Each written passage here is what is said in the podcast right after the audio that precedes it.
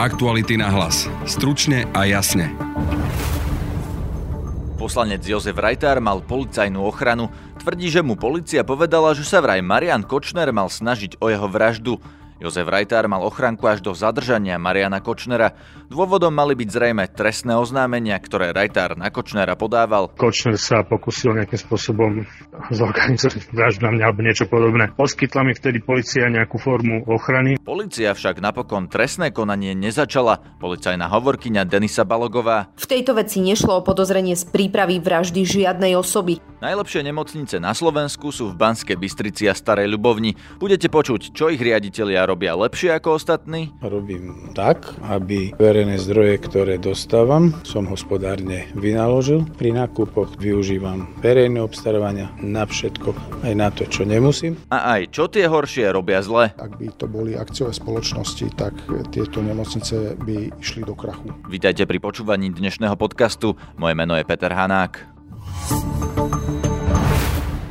Poslanec parlamentu za SAS Jozef Rajtár mal až do zadržania Mariana Kočnera policajnú ochranu, lebo policia údajne mala mať informáciu, že Marian Kočner ho chcel dať zavraždiť. Jozef Rajtár však o tom nehovoril, lebo policii podpísal mlčanlivosť. Hovoriť začal až teraz. No, informovala ma o tom policia. Niekedy na jar zavolali mi s tým, že majú, že potrebujú niečo veľmi súrne a dôležité riešiť. Ten, tak sme sa skrátka dohodli, že prídu do parlamentu, aj prišli čo naj, e, najkračom čase a informovali ma o tom, že majú operatívne informácie, že Kočner sa pokusil nejakým spôsobom zorganizovať vraždu na mňa alebo niečo podobné. Poskytla mi vtedy policia nejakú formu ochrany na nejaké dlhšie obdobie a musím povedať, že postupovali ako profesionálne a veľmi promptne, lebo to bolo už vlastne po vražde Jana Kuciaka a zjavne nechceli absolútne zanedbať. Teda povedali vám prečo, alebo čo sa to týka, alebo... Povedali, že majú nahrávku, v ktorej, z ktorej vyplýva, že Kočner sa mohol pokúsiť si nejakým spôsobom objednať vraždu. Nahrávku akože odposluch Mariana Kočnera, či čo? Nahrávku nahrávku. Nepovedali, že akú? Zvukovú nahrávku, áno. Ako dlho ste mali tú policajnú ochranu? Niekoľko mesiacov. Niekoľko mesiacov. Nebolo to do zadržania Kočnera, alebo kedy vám povedali, že už to netreba? Bolo to, bolo to približne do zadržania Kočnera, alebo niečo ešte po. Mali ste strach o svoj život reálny? Takéto veci sa snažíte si nepripúšťať. E, vtedy ešte stále bolo také povedomé všeobecne, že veď Kočner len podvodník, čiže snažil som sa na to pozerať z tohto pohľadu. Čo ste vlastne mali s Kočnerom? Mohli ste mu prekaziť nejaký biznis, alebo čo mu mohlo no, tá, tá informácia bola, že to je kvôli tomu, že, že na ňo dávam trestné oznámenia a proste on sa z toho potrebuje nejakým spôsobom vymaniť. A komunikovali ste s ním niekedy? Nie, nikdy som priamo si nekomunikoval, čiže on sa najprv bol kvalifikovaný ako vyhrážanie, nebezpečné vyhrážanie sa, ale keďže on sa mne ani priamo nevyhrážal, ja som s ním nebol v spojení, ani mi po nikom ne, nedal nejaké odkazy, čiže on ma na to neupovedomoval, že ak niečo urobíte, neurobíte, tak ja som pripravený vám ubližiť. Nič takéto, takáto žiadna komunikácia nebola ergo. Z pohľadu zákona to nebolo vyhrážanie sa. Čiže potom, potom tá policia takúto kvalifikáciu zrušila a s tým, že sa to zrejme budú snažiť kvalifikovať ako niečo iné predpokladám, že plánovanie vraždy, ale neviem povedať aktuálny stav toho. Myslím, že policia by keď tak vedela povedať. Ani nechcem ja zasahovať nejako do vyšetrovania, do týchto vecí. Táto správa, ono to bolo, ona unikla, ja som to dnes pozeral, 28.6. To napísal Trend a potom to prevzali ďalšie médiá. Teď som mal aj mlčanlivosť, ja som podpísal, že to nebudem hovoriť, ani mm-hmm. som o tom nikde nehovoril predpokladám, že tým, že už to bolo zrušené, tak, tak aj tá dohoda e, je, je zrušená, ale ja, ja som tom praktívne nikdy aj nehovoril, lebo radšej nechať robiť ľudí, ktorí s tým vedia robiť a nech čo najbezproblémovejšie vyšetria. E, čo sa dá vyšetriť, navyše keď už bol košťor v base, tak Odtiaľ by to malo sa ťažké niečo organizovať. V akom prípade ste na neho podávali tie trestné oznámenia? Čo mu tak prekážalo? Len mám viem povedať, že v čom som podal trestné oznámenia. To nebolo, že Kočner by niekomu podrobne hovoril, že v čom presne to prekážalo, no ale prekážalo mu to. Som podal niekoľko. Boli to na prevody vo Five Star Residence. Prvý prípad bol tých 17 bytov za 1 euro.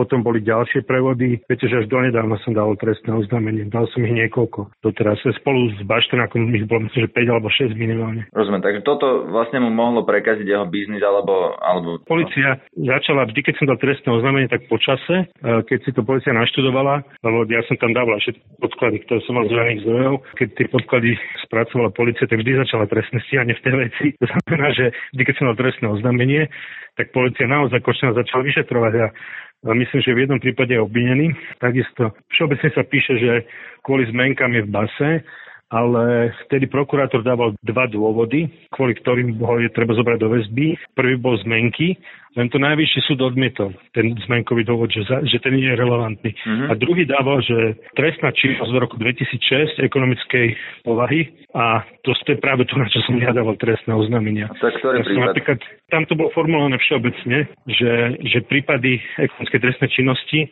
opakujúce sa od roku 2006 a ja som dával na konkrétne trestné činy tých prevodov, trestné oznámenia prebehu posledných dvoch rokov a takisto, takisto som dal v začiatku tohto roka som dal veľmi komplexné trestné oznámenie, kde sú zosumarizované prípady za toho, čo Kočner robil, aj s tým, že to e, vykazuje znaky organizovanej trestnej činnosti, že sa tam opakujú firmy a opakujú sa osoby, ktoré to robia. Znamená, že to je opakujúca sa a najvyššie organizovaná trestná činnosť, čo je oveľa vyšší sázobník, ako keď spravíte len nejaké prevody 17 bytov za 1 euro a oklamete tým štát na Takže myslíte, že to bolo priamo od Kočnera, že, to, že Kočner bol akože hlava toho nápadu, že to nebolo, že by ste prekážali niekomu ešte inému a Kočner by to len vybavoval? Ja si myslím, že v môjom prípade to bol, to prekážal Kočnerovi.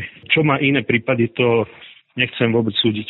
Polícia však tvrdí, že nešlo o objednávku vraždy, Policajná hovorkyňa Denisa Balogová. Národná kriminálna agentúra na základe vlastnej operatívnej činnosti získala informácie o možnom podozrení z trestného činu nebezpečného vyhrážania. V tejto veci nešlo o podozrenie z prípravy vraždy žiadnej osoby. Po preverení všetkých dostupných informácií vyšetrovateľ dňa 25. mája tohto roku podozrenie z trestného činu odmietol, nakoľko nebol dôvod na začatie trestného stíhania. Voči uzneseniu nebola daná sťažnosť a stotožnil sa s ňou aj dozorujúci prokurátor. Kontaktovali sme aj advokáta, ktorý zastupuje Mariana Kočnera, Martina Pohoveja. Do uzávierky však nereagoval. Inštitút INECO dnes zverejnil hodnotenie nemocníc. Medzi štátnymi, univerzitnými a fakultnými nemocnicami je najlepšia Rooseveltová nemocnica v Banskej Bystrici. Nasleduje Univerzitná nemocnica v Martine a Vojenská nemocnica v Ružomberku. Medzi všeobecnými nemocnicami je prvá Stará Ľubovňa, za ňou súkromná nemocnica Košice Šaca a tretia je nemocnica Poprad. Naopak najhoršie sú Univerzitná nemocnica Luja Pastera v Košiciach, Univerzitná nemocnica Bratislava, Fakultná nemocnica Žilina a tiež nemocnice v Bojniciach, Revúcej a Partizánskom. Podľa čoho sa hodnotilo, som sa pýtal analytika Ineko Dušana Zachara. My sme nemocnice posudzovali na základe piatich oblastí ukazovateľov a to je spokojnosť pacientov, kvalita poskytovanej zdravotnej starostlivosti, náročnosť diagnóz pacientov, hospodárenie a transparentnosť. Za ostatné 4 roky tu pozorujeme trend, ktorý možno je prekvapujúci, ale je to zlepšovanie spokojnosti pacientov s nemocnicami, je to zlepšovanie kvality poskytovanej zdravotnej starostlivosti a takisto aj otvorenosť nemocníc voči verejnosti, čiže transparentnosť. Kde sa už nedá hovoriť o príliš pozitívnom trende je hospodárenie, ale tu by som chcel rozdeliť nemocnice na dve skupiny. Tá prvá, ktorá sa neudržateľným spôsobom hospodársky vyvíja, sú štátne nemocnice, štátne fakultné a univerzitné nemocnice, ktoré neboli transformované. Proti tomu všeobecné nemocnice sa, sú stabilne finančne v dobrom stave. Čo to znamená, že sa hospodársky zle vyvíjajú? Čo to znamená, že krachujú alebo že nemajú na základné vybavenie pre pacientov alebo ako to v, tých, v také nemocnici nemocnici vyzerá? Z finančného hľadiska by sme v podstate mohli povedať, ak by to boli akciové spoločnosti, tak tieto nemocnice by išli do krachu. E, veriteľia by mohli podať e, žiadosť o konkurs a taká nemocnica by potom buď išla do reštrukturalizácie alebo by musela zatvoriť. Poskytovanie zdravotnej starostlivosti je služba, ktorá ohrodzuje aj životy ľudí, čiže nie je možné len tak eh, hoci kedy a hoci ako nemocnicu zatvoriť. Preto a si tieto nemocnice toto uvedomujú a fungujú so stratami a dlhmi naďalej, ale to samozrejme má za následok práve chýbajúce peniaze do obnovy zariadení, do nákupov eh, nových technológií a často aj v zlej atmosfére na pracoviskách. Kto za to môže v podstate, alebo ako sa to vôbec dá vyriešiť? Malo by ich byť menej tých nemocníc, alebo, alebo by mali byť väčšie zdravotné odvody, alebo by sa malo napríklad menej míňať niekde v zdravotníctve. Kde vidíte riešenie? Jeden vynik neexistuje, samozrejme, tých vynikov je viac. Jedným z nich sú samozrejme politici, ktorí populisticky trvajú na tom, že máme tu prebujnenú sieť nemocníc. Takže by sme ich mali mať menej a ministerstvo zdravotníctva to už plánuje? Áno, tých akútnych by sme mali mať menej. Zdravotná starostlivosť by sa mala centralizovať a špecializovať. Tie menšie nemocnice v menších okresných mestách by sa mali transformovať na iný typ zariadení, najmä na zariadenie pre dlhodobo chorých a pre geriatrických pacientov a doliečovanie pacientov, ktorí potom z akútnych nemocníc mali by byť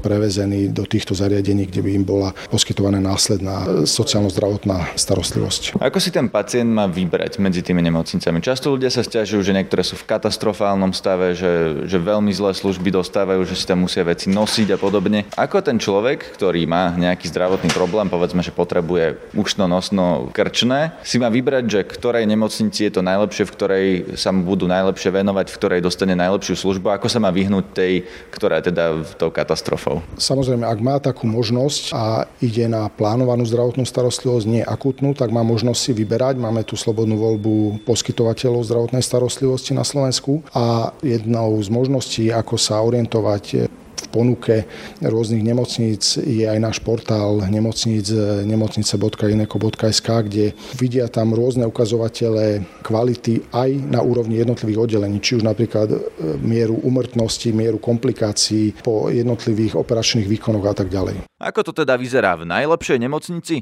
Riaditeľka Rooseveltovej nemocnice v Banskej Bystrici Miriam Lapuníková. Snažíme sa naozaj posúvať vo všetkých kategóriách, aj v kvalite zdravotnej starostlivosti, aj v komunikácii s pacientom, ktorá je kľúčová a naozaj tam sú veľmi veľké rezervy v každej nemocnici a v mnohých prípadoch z toho pramenia nespokojnosť, ak nejaká je a tá aj určite je, čiže komunikácia s e, pacientami, s príbuznými a snažíme sa zlepšovať e, aj samozrejme v ekonomickej oblasti. V čom ste lepší ako napríklad Univerzita nemocnica v Bratislave, ktorá je na chvoste toho rebríčka? No tak um, aj sa snažíme byť lídrami v transparentnosti. To znamená, že na všetky dopity o informácie sa snažíme odpovedať, zverejňujeme všetky prehľady, ktoré sa len dajú a ktoré sú zverejniteľné na našej internetovej stránke. Niečo, čo si všimne aj ten pacient, že dostane sa k vám na nejaký výkon rýchlejšie, alebo mu to spravíte lepšie, alebo v čom ten pacient pocíti to, že ste najlepšia nemocnica na Slovensku? Snažíme sa robiť informačné brožúry pre pacientov, ktoré mu uľahčia ten pobyt na lôžku,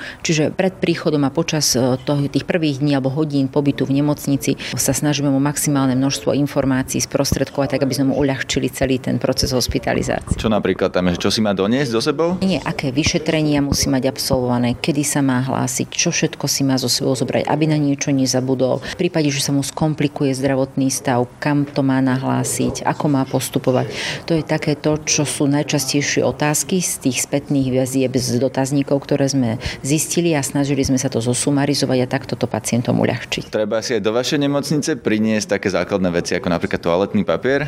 Rooseveltová nemocnica bola prvá nemocnica, ktorá zabezpečila, nazvime to balíček pre pacienta. My sme ho zabezpečili zo zdrojov vlastne vlastných z podnikateľskej činnosti ako reklamný materiál, kde sa snažíme propagovať našu verejnú lekáreň, ktorá nám výrazne pomáha v tom, aby sme ten komfort pacienta ešte navýšili. Máte aj také oddelenie, ktoré sa teda neumiestňuje dobre a ktoré je teda slabšie, povedzme? V rámci toho produktového mixu, ktorý máme, sú určite také tie hviezdy transplantačný program, maxilofaciálna chirurgia, minimálne invazívna chirurgia, robotická chirurgia a sú oddelenia, oddelenia, ktoré majú ešte priestor na rozvoj. Ak to chceme vnímať takto, tak medzi ne napríklad patrí pľucné oddelenie, otorinolaryngológia, to sú také o, pracovné lekárstvo, ktoré majú ešte nevyužitý potenciál a môžu sa posúvať ďalej dopredu. Tieto oddelenia radšej nech si ľudia vyberú v inej nemocnici? Nie, nie, to som tým vôbec nechcela povedať. Myslím si, že sú to oddelenia, ktoré mm, môžu sa ďalej rozvíjať ešte rýchlejšie, lebo možno, že svoj potenciál ešte nevyužili na plno tak ako ostatné. Medzi všeobecnými nemocnicami je už po štvrtý raz za sebou najlepšia nemocnica v Starej Ľubovni. Je šéf Peter Bizovský. Nemáme núdzu o pacientov. Počet e, hospitalizácií nám každým rokom, ale každým rokom možno 15 rokov rastie. To je dobré, že ľudia sú viac hospitalizovaní? Je to dobré, lebo s pacientom prichádzajú aj financie a keď sú financie, tak sa dá zvyšovať aj kvalita. No a prečo za vami chodia? Čo robíte lepšie? V susednom okrese absentovala ambulantná starostlivosť, neurológia interné keďže mám dosť lekárov a mám financie, tak som spolu s primátorom sa dohodol, že Ľubianská nemocnica tam otvorí dve ambulancie. Hospodárenie tých ambulancií je, keď nie minusové, tak vyrovnané, ale pacienti chodia na hospitalizáciu do Ľubianskej nemocnice. Otvoril som magnetickú rezonanciu ale nie privátnu, ale pre nemocnicu. Čiže pacienti chodia zo širokého regiónu na magnetickú rezonanciu, vidia nemocnicu, počujú o nej, takže nielen si postavia diagnozu, ale mnohokrát si ju prídu aj poriešiť. Je to pre nich lacnejšie alebo rýchlejšie, alebo prečo chodia práve k vám? Viem, že čakacie doby sú dvoj, trojmesačné. My ich vieme robiť trojtyžňových, tak ako som to podpísal poisťovni, že čakačky nebudú dlhšie. Na to mám objem. Sú spokojní s tým, že majú, keď nie v ten deň, tak na druhý deň aj popis k tomuto vyšetreniu. Máte niečo v nemocnici, čo by ste ešte chceli riešiť? Nejaký problém alebo nejaké oddelenie, ktoré zaostáva, alebo niečo, čo je váš plán na ďalší rok? Zbúral som čas nemocnice, je tam veľká diera a začína rásť nový urgent, nové operačné a porodné sály pre chirurgiu a ginekológiu, rozširuje sa rengen, rozširujú sa nadštandardné priestory pre detské oddelenie a to všetko sa bude diať a deje za plnej prevádzky, ale si myslím, že výsledný efekt bude krásny. Odkiaľ ste zobrali peniaze na tie investície? Celková investícia je 7 miliónov, cca 7 miliónov možno bude aj viacej. 4,5 som dostal z európskych zdrojov a 2,5-3 milióny dávame vlastné zdroje. Vlastné znamená nie ich dá zriadovateľ, mesto a Vúcka, ale nemocnica. A odkiaľ má vlastne nemocnica takéto vlastné peniaze? Keď silnou stránku Ľubianskej nemocnice je aj dobré hospodárenie. A dobré hospodárenie znamená, že sú zdroje aj na reprodukciu. Takže vy ste si ich zarobili svojim podnikaním v nemocnici v podstate. Čas sme si zarobili a keď niečo bude chýbať, tak si časť požičame. Čo to znamená v slovenskom zdravotníctve hospodáriť dobre? Že čo robíte inak ako tie nemocnice, ktoré sa zadlžujú? Ja robím tak, aby zdroje, verejné zdroje, ktoré dostávam, som hospodárne vynaložil. To znamená, pri nákupoch tovarov a služieb využívam verejné obstarávania, dá sa povedať na všetko, aj na to, čo nemusím. A keď nie obstarávam, tak si robím aspoň prieskum cien. Si myslím, že ľudia, ktorí to robia, to robia poctivo, tak jak to majú. Dodržiavam normatívy, to znamená, nemám prezamestnanosť. Každý vie, čo má robiť. Takže dá sa aj v slovenskom zdravotníctve hospodáriť v podstate so ziskom, že môžete ho potom investovať do ďalšieho rozvoja? E, nie so ziskom, s prebytkom, lebo sme nezisková organizácia. Nemáme svojho vlastníka, ktorý aj pre seba potrebuje nejaké tie financie. My prebytok dávame a sme povinní zo zákona dávať ďalej na rozvoj organizácie. Univerzitná nemocnica Bratislava, ktorá sa umiestnila druhá od konca, nám tiež poslala svoje stanovisko, z ktorého vyberáme hovorkyňa Eva Kliská. Oproti minulému roku sme si v celkovom hodnotení polepšili o viac ako 20% Vedenie Univerzitnej nemocnice Bratislava si nastavilo niekoľko krátkodobých a strednodobých cieľov. Z pohľadu krátkodobých cieľov, ako je transparentnosť, sme si oproti minulému roku výrazne polepšili. Čo sa týka strednodobých cieľov, ako je spokojnosť pacientov a samotné hospodárenie, na zlepšení tohto ukazovateľa neustále pracujeme. Dobehnúť niekoľko rokov, ktoré boli v tomto smere zanedbávané, si vyžaduje dlhší čas. Prekvapilo nás zaradenie Case Mix, Mix Indexu, ktoré nás výrazne posunulo nižšie v rebríčku celkového hodnotenia. Case Mix nehovorí o kvalite zdravotníckého zariadenia, nie je nám známa metodika vyhodnocovania tohto indexu. Treba však zdôrazniť, že Univerzitná nemocnica Bratislava má najvyšší počet hospitalizácií ročne, čo poukazuje na to, že je pacientmi vyhľadávaná. To je z dnešného podcastu všetko. Nájdete nás na webe Aktuality.sk, na Facebooku podcasty Aktuality.sk a na odber všetkých nových dielov sa môžete prihlásiť cez iTunes, Spotify, Google Podcast, Soundcloud a Podbean. Na dnešnej relácii spolupracovala Petra Mikulajčíková. Moje meno je Peter Hanák. Aktuality na hlas. Stručne a jasne.